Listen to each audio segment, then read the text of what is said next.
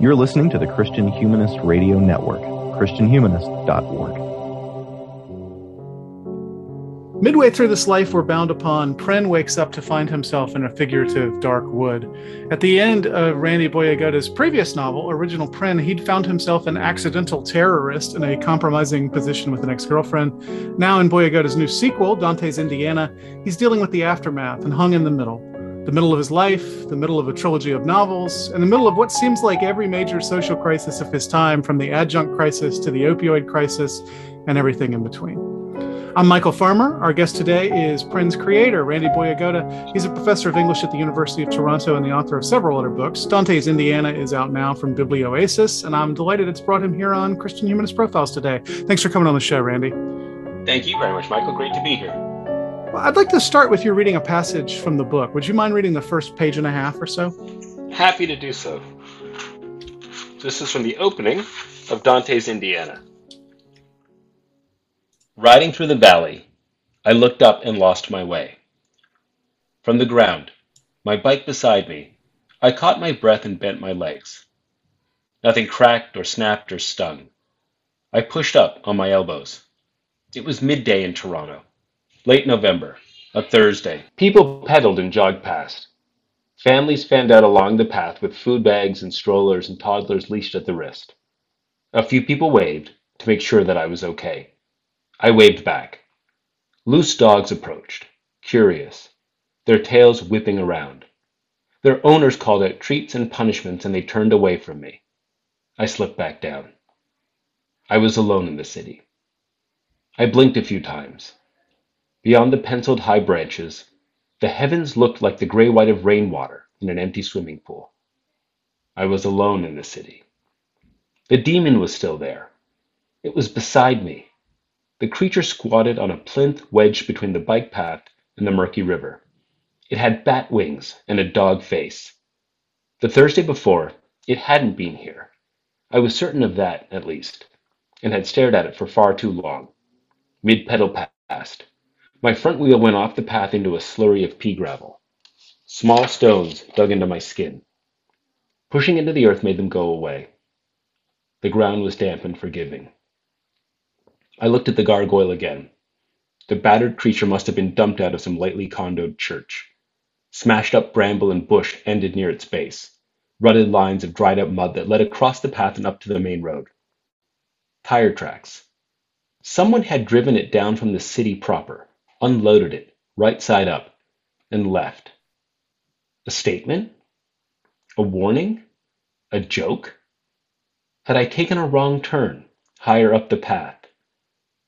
If they were here with me, we wouldn't lay down and blink and stare.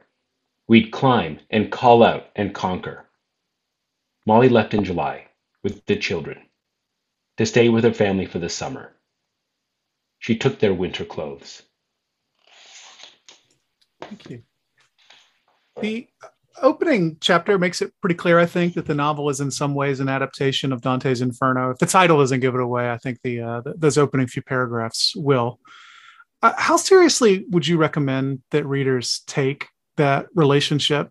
Uh, there are 33 chapters in the novel. I didn't take the time to read through Dante at the same time I was reading the novel to see how much each chapter corresponds to its mm-hmm. equivalent canto, but I didn't get the feeling it was a super tight connection. Am, am I way off on that? No, I'd, I'd say that you are um, on very much, if often, one way. Uh, it is not, I would say, fully an adaptation of Dante's Inferno, I would say in some ways original Prin would have a closer kind of mm-hmm.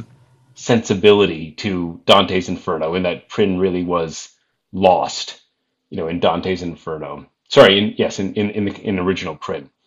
Um, I would say, Michael, that an earlier version of this book was very much a Dante paint by numbers type of story, where you really could identify resonances between the chapters in this book and then uh, certain chapters of either Inferno or Purgatorio. But as I was writing it, I discovered that this really didn't make sense.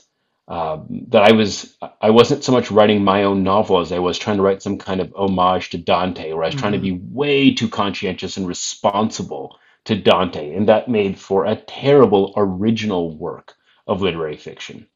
And so at a certain point, the scaffolding kind of broke in a good way. And I realized that, in fact, what I was doing was working and writing in what I'll call the Dante comic universe. And so there are endless uh, resonances. I was just chatting with a Dante scholar earlier this week who's in the middle of the novel and was uh, very much enjoying the various Dante references and the fact that they don't follow uh, exactly the pathway of Inferno, Purgatory, Paradiso. And I would say that the, the big question of the book really is whether this is indeed Inferno or Purgatorio. In other words, is this a, a repeating set of failures and fires that will lead to nothing else? Or is there a sense of ascent, of development, of, of a purgative fire, even, such as there are fires in this second novel in my trilogy? And so I think that's the question. You said it very well, I think, in your introduction about Prin being caught in the middle uh, just as you know, in a sense, uh, purgatory itself is the middle canto, the middle state for those you know who have died, and you know their their ascent, their their their eternal status has not yet been assigned. Right. Well, and it, it's interesting because the theme park, and I'm I'm I'm going to try not to give too much away about this novel. There's lots of twists and turns that I'm sure our listeners will be uh, excited to discover for themselves. But Prin ends up uh, working as a kind of advisor at this Dante themed amusement park that's being built in Terre Haute, Indiana. And it's funny because they're building uh, an Inferno and they're building a Paradiso, but because the uh, because the guy who who is building it is Protestant, they're not putting in a Purgatorio, right. which, as any good reader of Dante knows, that's the key book in the in the trilogy, right? Like the Purgatorio mm-hmm. is the important one, um, and and so it it yeah, I mean maybe maybe what you're getting at then is that they're in in trying to force it into the inferno we're misunderstanding the whole situation well, well, I think I, I, that that's that's a good reading. I, I think there's another way to make sense of it. Uh, there's the nuts and bolts fact that when Prin moves to Terre Haute to take on this job, serving as you say as a kind of consultant and go-between for this evangelical millionaire and this group of people building a Dante theme park, um, part of the the the plot machinations that make this possible involve his taking long-term ownership or at least kind of leasing out for a long time two abandoned basketball arenas in town. Uh, the point is there aren't three, there's just two.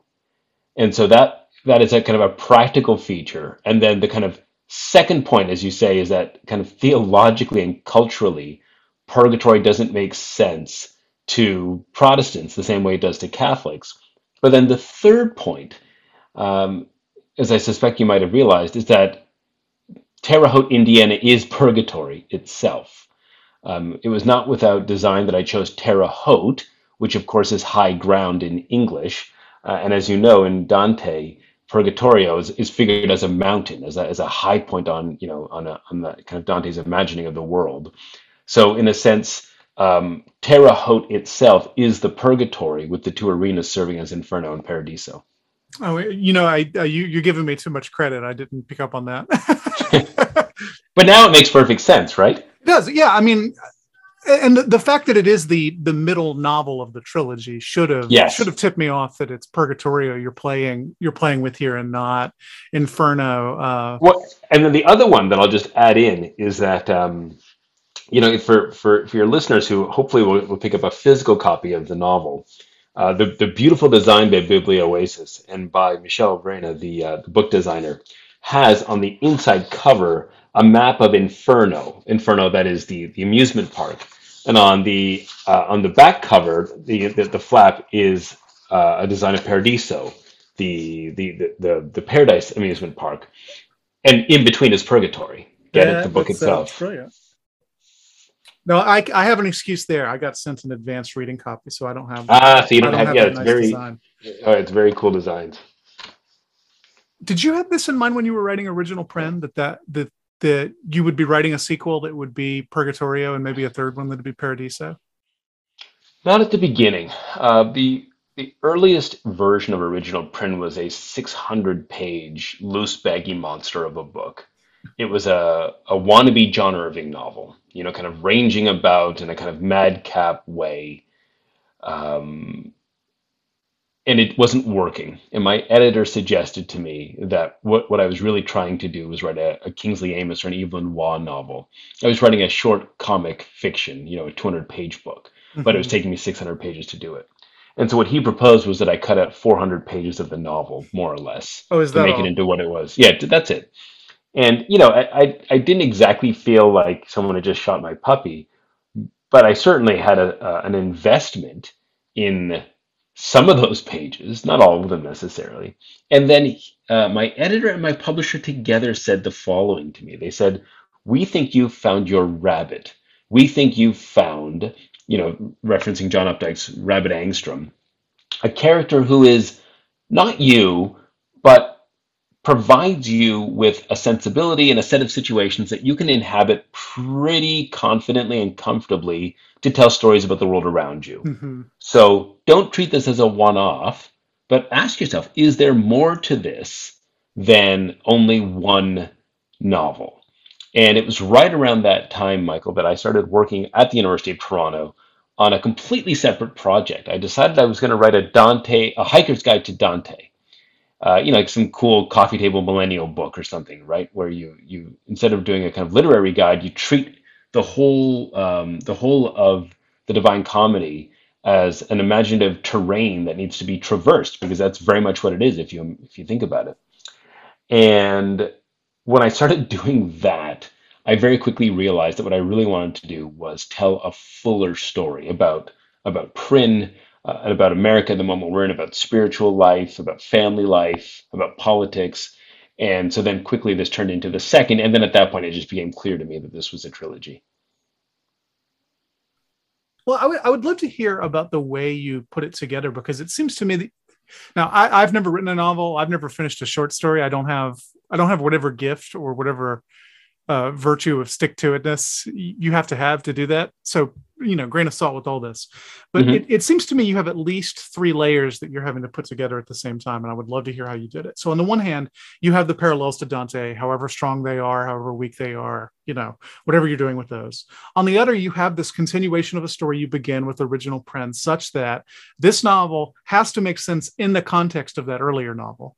Mhm. But then on the third hand, you have to write a novel that can stand as a novel. Which Yes, is to say, exactly. it's it. You don't have to know Dante to read it. Maybe you don't even have to know original Prin to read it. I, I'm just interested, as a non-novelist, how you balanced all of those concerns alongside whatever other concerns I'm totally unaware of. I, I think those are the three major ones, with a fourth that I'll say more about in a moment. Um, I think I, I, I might have you know kind of addressed the first one in that I I freed myself of the pressure of writing a Dante novel, as I said earlier, by by not writing a Dante by numbers book, right? Not trying to find these perfect uh, and clear parallels, but in fact just just moving around in the Dante universe and you know seeing the world around me, seeing the world around us, contemporary American life with Dante's uh, Dante's eyes, Dante's vision, I should say better. Um, kind of reveals moments primarily of Inferno and Purgatory, but sometimes of Paradiso as well. So that that worked. The second one was was tough because um, yes, this is clearly an extension an extension in very straightforward ways of original Prin, but I needed and wanted the book to have a standalone aesthetic and narrative integrity. Have you seen Michael Back to the Future 2? Have I seen Back to the Future Two? On my first date with my wife, we worked out the timeline for Back to the Future Two. And Okay. I'll tell you this too. I saw Back to the Future Two before I saw Back to the Future. So I think I That know is- exactly where you're going with this. Well, okay, I was going to say that's that is very strange, and it is. I mean, it is clear to me that God wants you and your wife to be married. If that's how you spent your your first date. Oh yeah, that she would Um, continue to date me after that. Yeah, well, uh, that, that that was what was in the back of my head, to be honest. Um, but it, you know, Back to the Future Two is, to my mind, useless because, uh, except for the fact that it led you to married life, which is fantastic. But other other than that virtue of it, uh, it only it only has significance as a connective to Back to the Future and Back to the Future Three. And you know, well, what I was much more interested in was Godfather 2, where you know, if you think about that as a quote unquote sequel, you don't really need The Godfather to to kind of m- just be amazed by by the the second Godfather movie. So I was I was trying to make sure that I was you know in that second category than the first. I think the other thing that was really of of mind to me is uh, for me as a writer, for Prin as a character, both of us have to grow a little bit from book to book.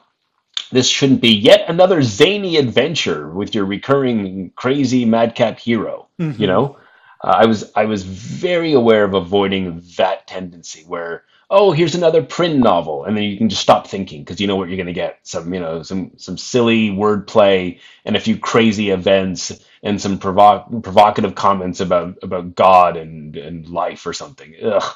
That I was very aware of avoiding um, the serialization of my own work, I guess you could say. Uh, so that led to kind of what I was trying to do with number three was this book had to matter as if original Prin didn't exist in you know in some ways. But the fourth thing, and this frankly is the, the one that was kind of most interesting to me as a writer, uh, were those kind of demands on my time and attention as a storyteller that came from the characters themselves after they came to life and had their own you know, with obvious qualifications since they're still imaginative creations, but had their own kind of motive force where I had to follow them and give them fuller stories than perhaps I was expecting. They did things I wasn't expecting. Uh, I dropped a pair of headphones just there. My apologies. But they did things that I wasn't expecting that I had to respond to and work with. And that led sometimes to tensions with my editor, but it also led to, frankly, for me in the act of writing, some of the most delightful moments in the book. Yeah, I, and that that that's a process I've heard about from uh, from other novelists as well. Is that in, in some ways you you can't control it too much. I'm Mhm. I'm thinking about um, James Joyce's Ulysses, which famously maps on to the events from the the Odyssey. Although I've always well I've always had trouble reading it, frankly. Um, but o- over the weekend I watched uh, Oh Brother Where Art Thou. I'd seen it many Mhm. times, but Oh Brother Where Art Thou seems like a better um, a better version of i'm sorry a, a better analog to what you're doing here not a better version of what you're doing Mm. here uh than than uh than ulysses in, in the sense that yeah i mean th- there's the the big the big moments from uh from the odyssey all show up in oh brother where art thou but they don't go in order and Yes, there- exactly. there's lots of things you could kind of debate about and it, it ends up you don't need to know anything about the the Odyssey to enjoy "Oh Brother, Where Art Thou." But it, will- you know, if you know a few things, it'll make it clearer. So it does to to bring in another uh, to bring in another pop cultural product. It that that that, that seems more cl- closer to what you're doing than than some of the more um, straightforward parallels. Well, and, and those are very much. Yeah, well, thank you. And those are very much the case with Joyce. I mean, I'm not going to sit here and, and you know kind of be down on Joyce for for Ulysses as Ulysses, but you know, looking back a hundred years, it really does feel. li- I just reread Ulysses this summer actually, and I was really struck, excuse me, by how I don't know how how plotting at times the connections are Mhm. you know, and and how not, not gonging is the wrong because that's too critical, but just how how emphatic he is in making a clear connection, uh, even by chapter title and as you say, sequence and characterization to characters in um, in between the you know his epic and and, and Homer's, uh, and then obviously you know with with with wordplay and modernist modernist writing doing an infinite number of things within that very rigid structure. And i think we're just we're we're, we're much further along in in literary terms because of that kind of a play that such as joyce did to allow for you know frankly a, a slightly more easygoing approach which is what i i used here. And again sometimes it was that the, the characters or the events themselves surprised me into making a dante connection that i wouldn't otherwise have made. Right, right. Yeah, it's it's more like Dante is writing this novel through you than you're rewriting Dante. Yeah, oh, you know, I, I read Dante every day. I, I read a canto a day every day for five years while working on this book. And so what that meant was I was reading it, you know, in a perpetual cycle rather than, oh, oh, now I'm writing a dark part of the novel and I should be in Inferno. That that never happened, right? I kind of kept things free and open. and then it just it, it led me to often kind of have to have to respond to clearly this is a dilemma that I can see as a dilemma because of Dante. You know, whether it has to do with with opioids or um, or conflict over the name of a of a roller coaster ride, right? Right, right. And I, again, I don't want to go too, too far into those Sure, details because because they they'll come as a surprise to your readers, and I don't want to take that surprise away. Uh, but I mean, it it's goes without saying probably that that all of this is also the opportunity for a great deal of satire. This is a mode you're well known for, I think. Mhm. Um, but I also think that maybe at the heart of all good satire is a certain mixed attitude toward the object of the satire. So you've got this fundamentally ridiculous idea turning the Inferno and Paradiso into an amusement park. But in the novel, it's spearheaded by this guy who has a really intense and meaningful relationship to Dante's work that you're not exactly making fun of. Mhm. Uh, and I'm not exactly sure what my question is here. Maybe something like, how do you, as a novelist, thread the needle between satire and understanding and mockery and whatever other sophisticated forms of humor might uh, might be involved in this? That's a, that's a great question, and I would say that running running along the the very brink of tipping into parody or caricature or kind of nastiness, nasty-minded uh, representation is the challenge you run. I think as a satirist, uh, with what you were describing, perhaps unexpectedly at first, what came to mind was Saint Augustine, and Saint Augustine suggested that the purpose of all literature is the cultivation of caritas, that we should grow in love through reading, uh, reading books, reading stories, and grow in love of you know each other and ultimately of God. And for whatever for whatever set of reasons, uh, such is the case that I, as you say, am a satirist, and so the challenge I run is how to ensure that my books, at some level at least, make it possible for you, Michael, and our listeners to grow in love um, from what they're reading when my sensibility is such that I'm not going to write something that is, uh, well, certainly not saccharine, but also not, you know, not a balm to the reader. Right? I'm thinking here suddenly of Marilynne Robinson. Some of the most beautiful moments in Robinson's fiction, there is a sense of a, a great deal of balm, uh, of consolation in the in a time of suffering or sorrow, and that's just not that's not inside my uh, my sensibility as a writer. And so, if you take someone like Charlie Tracker, who is the uh, the businessman, the impresario, who hires Prin to help build this Dante theme park, he is a Vietnam vet who had um, unexpected and very uh, very difficult experiences in Vietnam that brought together um, his his kind of lived experience of the war uh, with the fact that he had a, a friend in the war who himself was obsessed with Dante.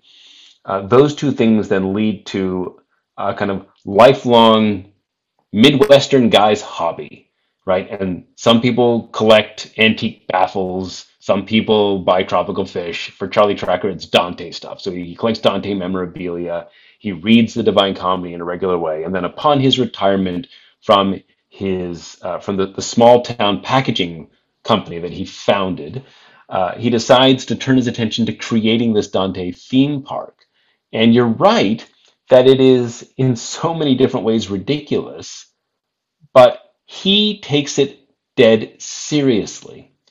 And my work as a writer is to do justice and honor to his taking it seriously without ever hiding the fact that this is absurd. And I would say that the, the writer in contemporary terms who gives us the best example of this would be someone like George Saunders. And I know you, Michael, uh, yourself, you said earlier uh, before we started recording that you, you have a background in American literature, so I'm sure you're aware of Saunders' work. Oh yes, But George Saunders, you know, I think does a does it does a superb job, better than most anybody I can think of, of setting up absurd situations and then leading us to love, in an Augustinian sense, love the characters in these absurd word, worlds. I think to a certain extent, David Foster Wallace does the same.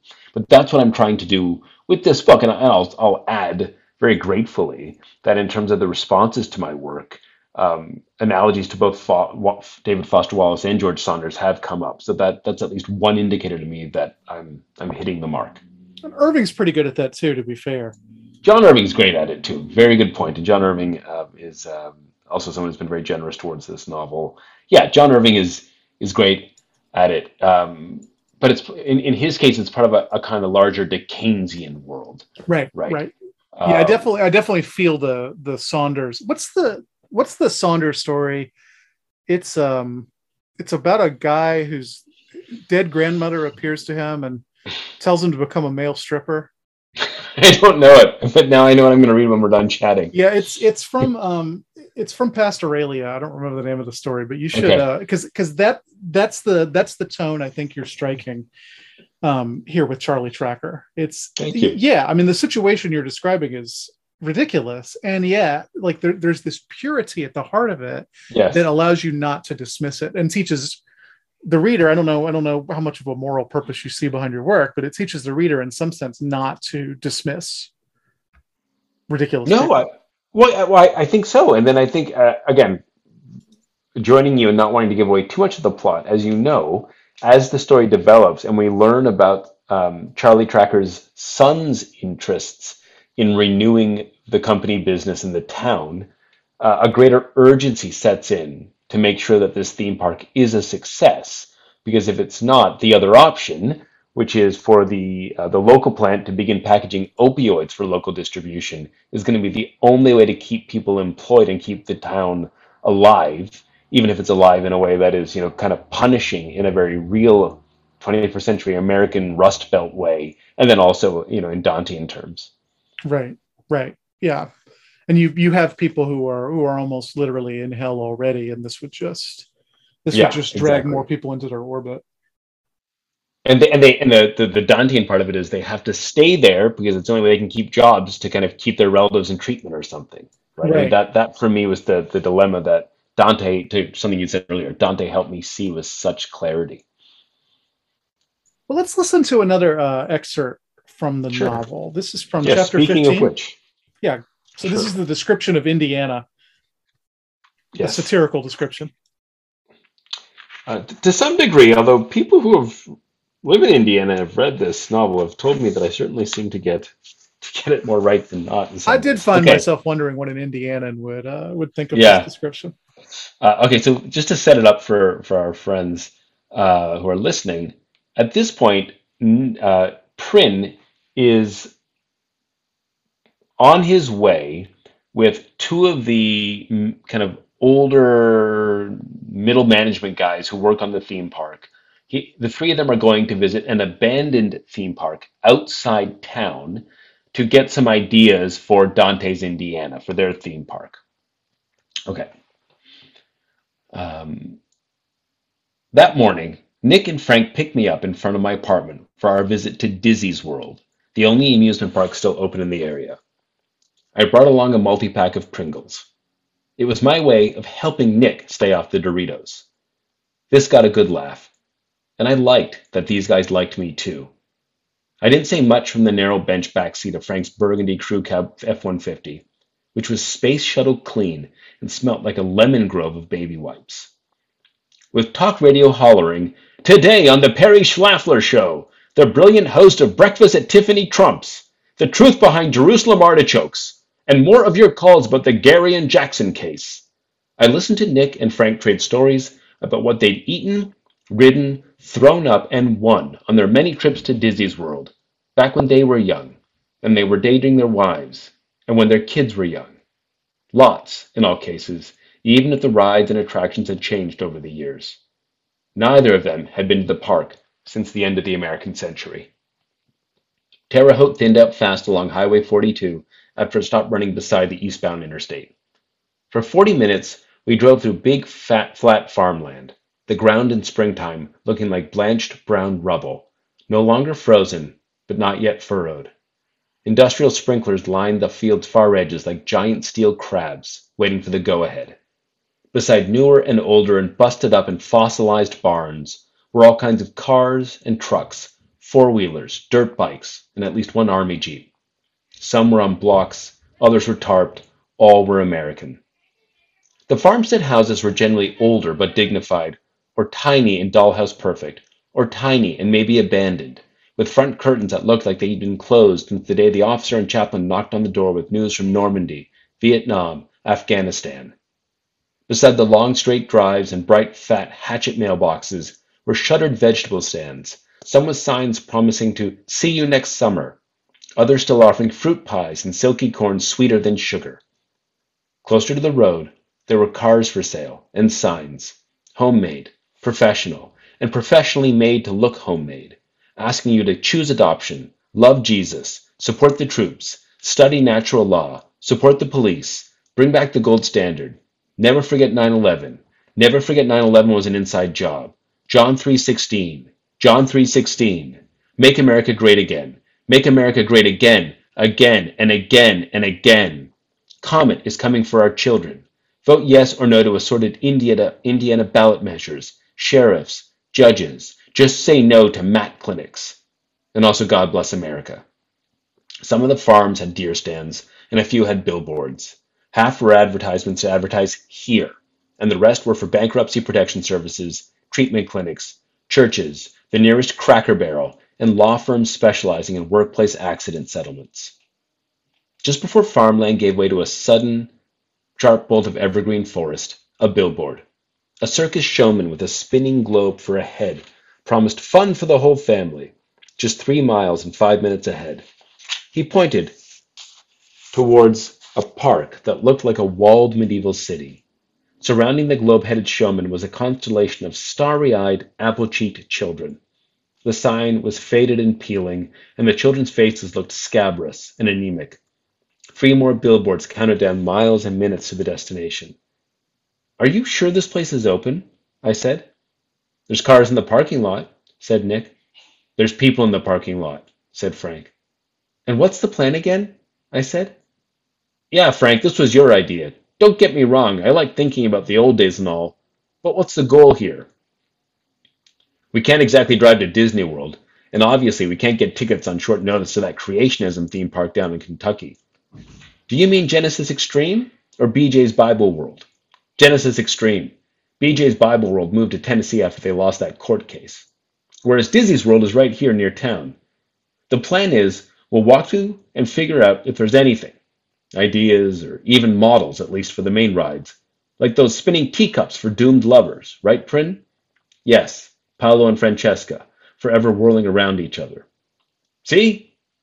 So, yeah, stuff. Stuff we could use for the park. Then Prin brings it back to the professors and gets them on board, and either we send it to the consultants or tender it ourselves. Okay? Nick and I nodded.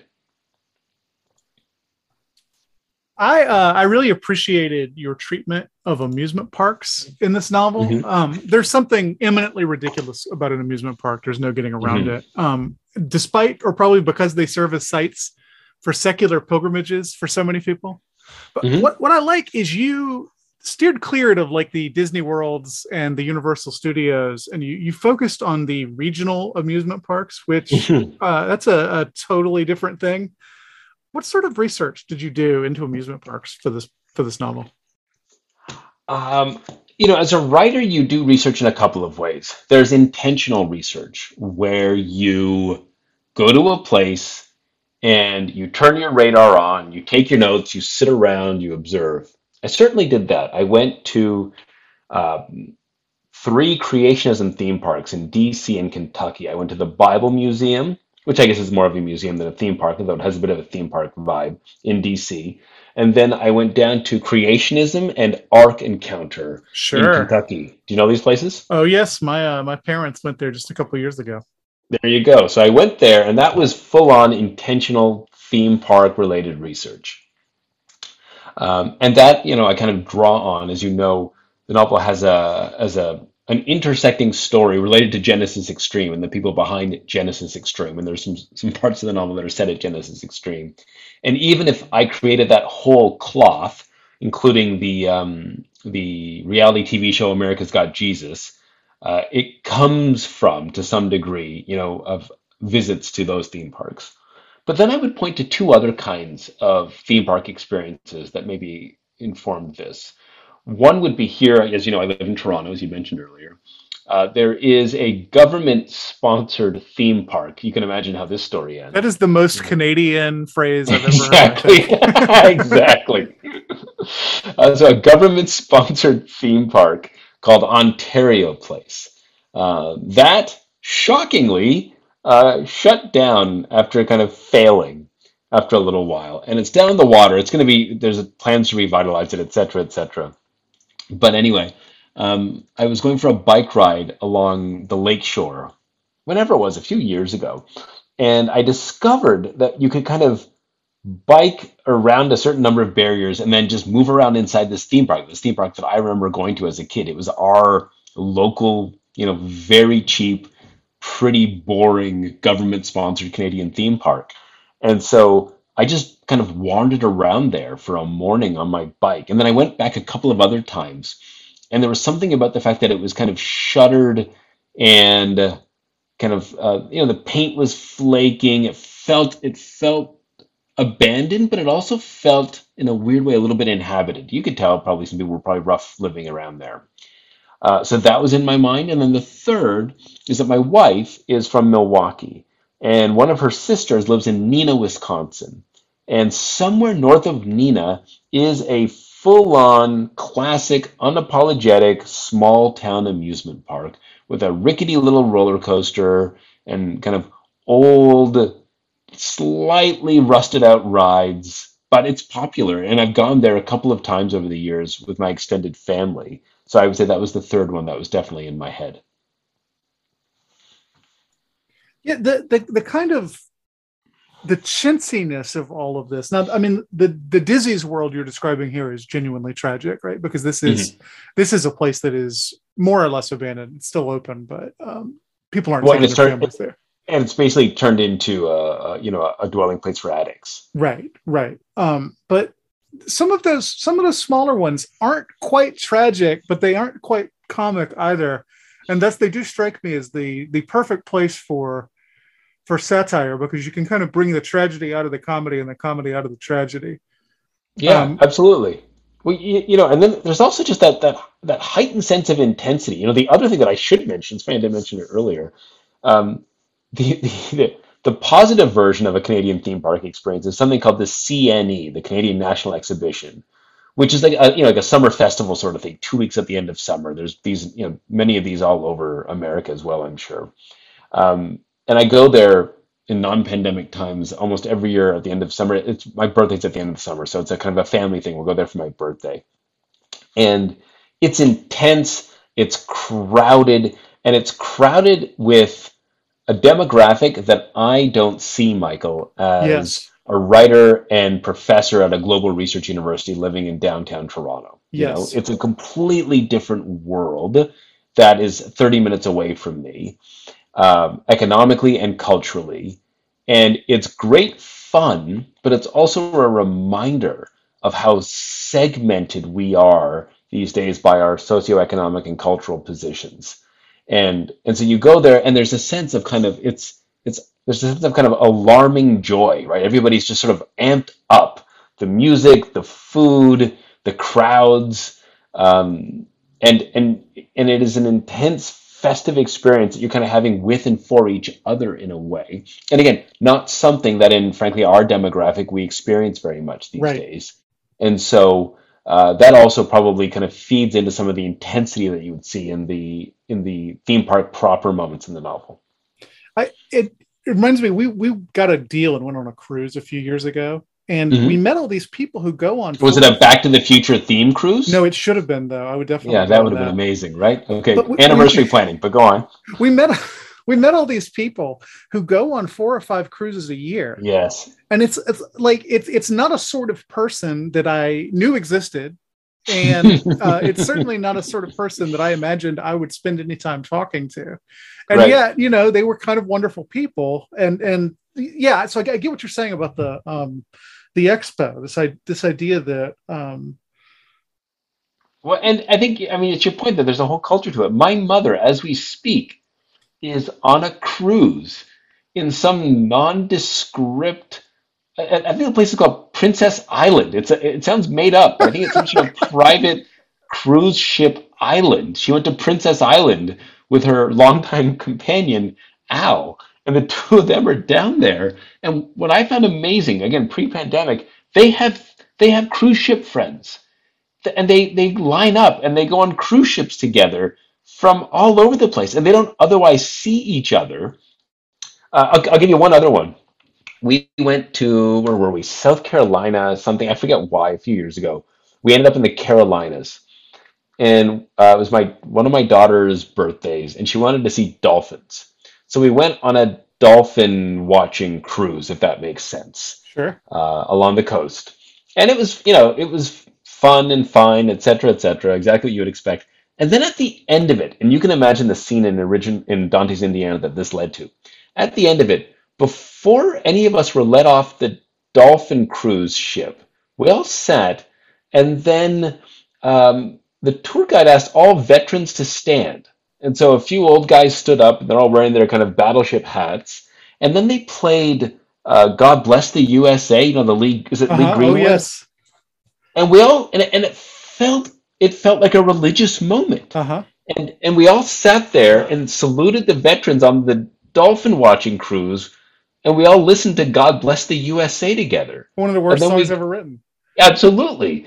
But it it it felt like sort of Christian, very patriotic, incredibly maudlin and saccharine and silly. But, and you will, I'm sure, appreciate this, everyone there took it dead seriously. Oh yeah, it yeah. was real.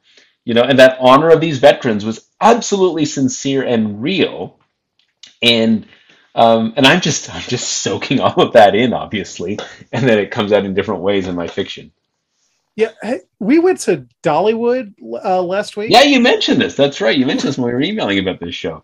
Right. And and one of the weird things about Dollywood is either because it's partially owned by Dolly Parton or because it's the other part of it is owned by the people who do Silver Dollar City, which is a, a an old-fashioned theme park in Branson, Missouri. But there's Mhm. lots and lots of Jesus stuff at Dollywood. Like the they'll play they'll play Christian music over the loudspeakers and the Southern Gospel Hall of Fame is there.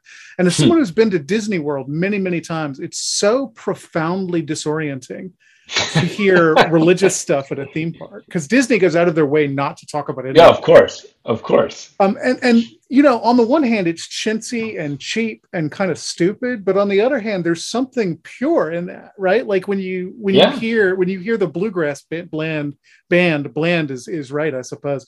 When you hear the bluegrass band playing a Christian song at the theme park, there's something there's something kind of wonderful about that. So I. I, I had all of this on my mind uh, writing the questions for this for this Well, book. because part of it, part of it is, you know, as a reader, let's say, who might not spend a lot of time in Dollyland, um, you get a chance to inhabit this world, right? right, And and again, to to to to do the easy to do the easy thing would be to only see the silliness, the obesity, the questionable choice of how you spend your money, all the things that you can kind of uh, that that become that are immediately apparent when you go to these sorts of places. right, And again, for an, an urbane literary fiction reader, oh, look, confirmation, confirmation, confirmation. Um, but the greater imaginative challenge is to see yourself in these experiences, or at least to kind of understand some, in, some irreducible human dignity and joy, even if it's not on your terms. Right. And you know, why else do we read but to find that kind of thing in books, right? And so I, I certainly, you know, see those sorts of opportunities in these kinds of places and in the um, the the chance to visit them. And then again, this is something that I'm trying to do imaginatively with Dante's Indiana. Right, and and I think your description of the area around that theme park is so perfect. It's it's I, I've not been to Indiana in any meaningful way, but that is definitely a description of rural South Georgia. It's a Mm. description of the the kind of in between parts of Florida and Yes. and other places that I've I've actually driven around. And, and yeah, I, I mean it's just that that that tone of what tragedy that has been lightened by absurdity Mm. you, you know Right. Yeah, and, and listen, um, you know, as a writer, I take this as a deep compliment because I've never been to those parts of Georgia and Florida. What I have done is spend hundreds upon hundreds of hours driving along the I 94 and Highway 69 between Port Huron, Michigan, and Milwaukee, Wisconsin, going back and forth to visit my in laws and their families.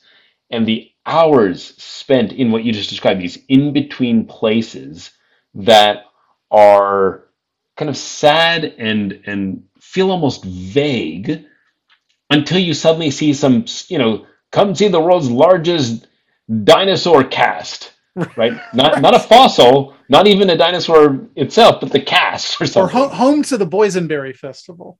Yeah, You think, exactly. Hell yeah, I'd like to go to the Boysenberry Festival. there's like there's some guy I think he just collects old giant um tractor wheels and he has them kind of set up and I don't even like I don't know what it is and I, we've never stopped to look but there's just like a yard of giant clearly intentionally arranged tractor wheels and and I don't know there's something kind of fantastic about that you know so yes I've I've I've heard from from others in different parts of the United States that I, I seem to have caught something in that that the in between spaces of America, not the not the built up suburbs, not the built up cities, but and, and not exactly kind of thriving rural America such Right. as it is these days. The but, you know, abandoned this, this places. other space. Yeah, the abandoned places where people still live. Yeah, it strikes me that we live in kind of a dangerous time for satire because we Mhm. live in what I'll call a golden age of stridency. Hmm So That's well said. you have some more or less acceptable targets here. Rural Americans, anybody's allowed to make fun of them. You make fun of Sri Lankan immigrants, which I think you probably have the right to do. But then you also dive into one of the most contentious issues in modern life, which is to say police brutality. Now, Mhm. the joke is not on the young man who was killed by a police officer in this book. But given the general tone of the conversation around events like the one narrated in this book, did you worry Mhm. about what the public response would be to your using it as a plot point? Well, where the worry came, to be honest, uh, was after the book was finished and we were just completing it and readying it for publication. At which point, there were news reports of a young man named Daunte Wright, who was actually back in the news very recently because of the related court case.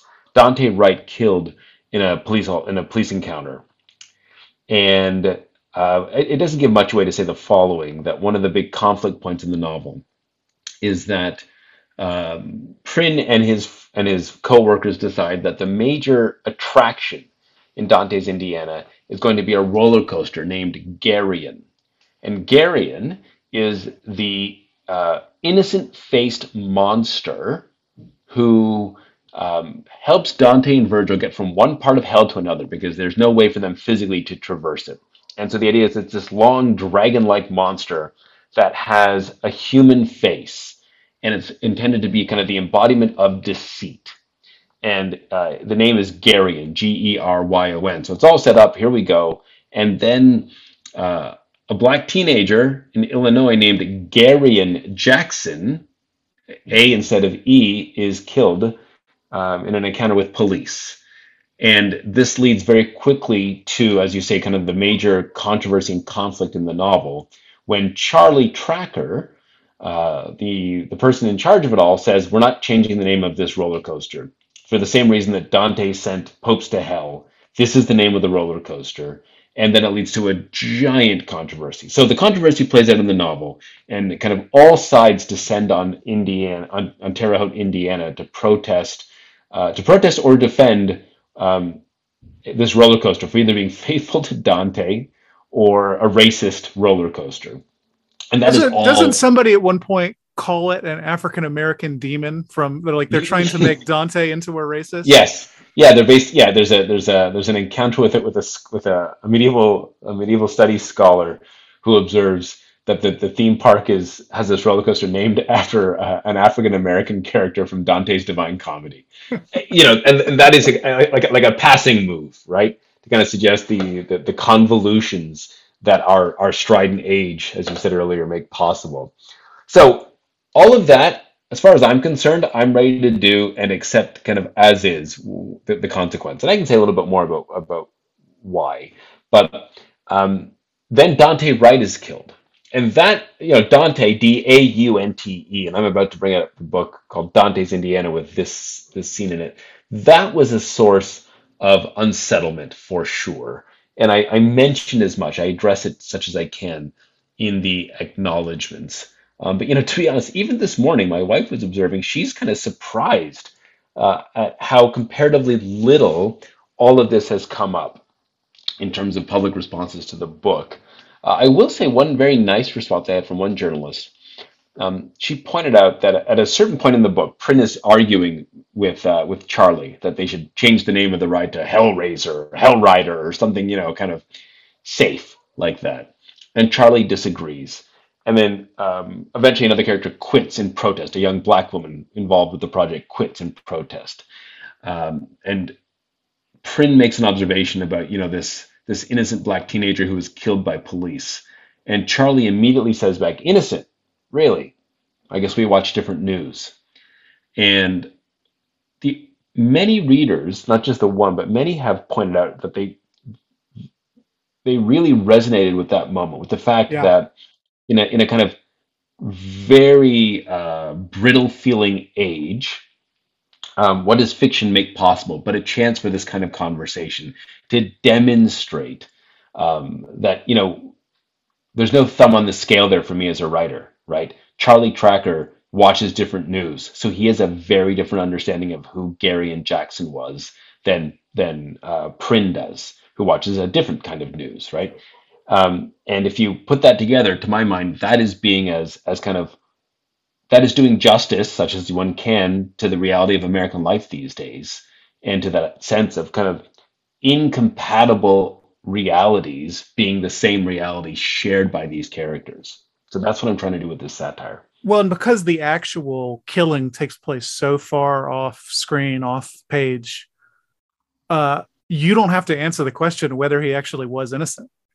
Hmm You know what I mean? Yeah. So, so I Mhm. mean, your your readers are going to side with Charlie or not, probably Yes, based on how they side with this other stuff. But you're not actually taking a stand on it, which is No, um, because I shouldn't as a writer. I should just create those conditions. And the hope is if you were naturally drawn to Prin's perspective, then, you know, like a pebble in your shoe, Charlie's point about watching different news should should kind of bug you a little bit. Not bug you in, oh, you must watch crazy right wing news, but bug you as in, well, I guess there are different perspectives on what's happened here. Um, right? And, and vice versa. If you're if you're someone who's more of a Charlie Tracker, has more of a Charlie Tracker response to the situation, that, that that's the hope, and that's the kind of the the enlarging that can happen from reading fiction. I thought your treatment of the whole argument around Garyon Jackson uh, was very well done in, in the sense that it, it- there's a lot of mendacity in it, right? There's a lot of people Mhm. who are saying things to become famous, saying things because it's what they're supposed to say, but also you see a purity even in some of their motives. Yes. Yes, absolutely. And again, that it's it's all that messiness that I'm trying to kind of put together as part of uh, as part of trying to show us what what what a Dante vision of contemporary America looks like. That's the book.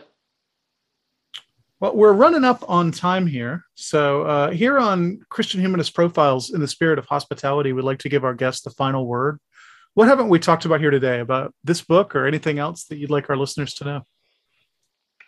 Well, I think, you know, the one thing that I would say to anyone uh, kind of listening to this, uh, who I will guess would sort of be open and curious about religious experience and how it figures in ideas, in stories, in art, in culture, politics today. You know, the, the one the one proposal request I would make is always read the living and the dead. I sometimes worry that religiously serious writers tend to read the reliable dead writers at the expense of living writers. And and this isn't simply a self-advertisement, but the more that we read religiously engaged contemporary living writers, the more this says to the publishing industry and uh, and people who put together syllabi that yes, religiously serious fiction is in the here and now. It's not just something that happened decades ago. Um, so I would just encourage your readers, your listeners, to read the living and the dead. Any particular people you want to uh, recommend?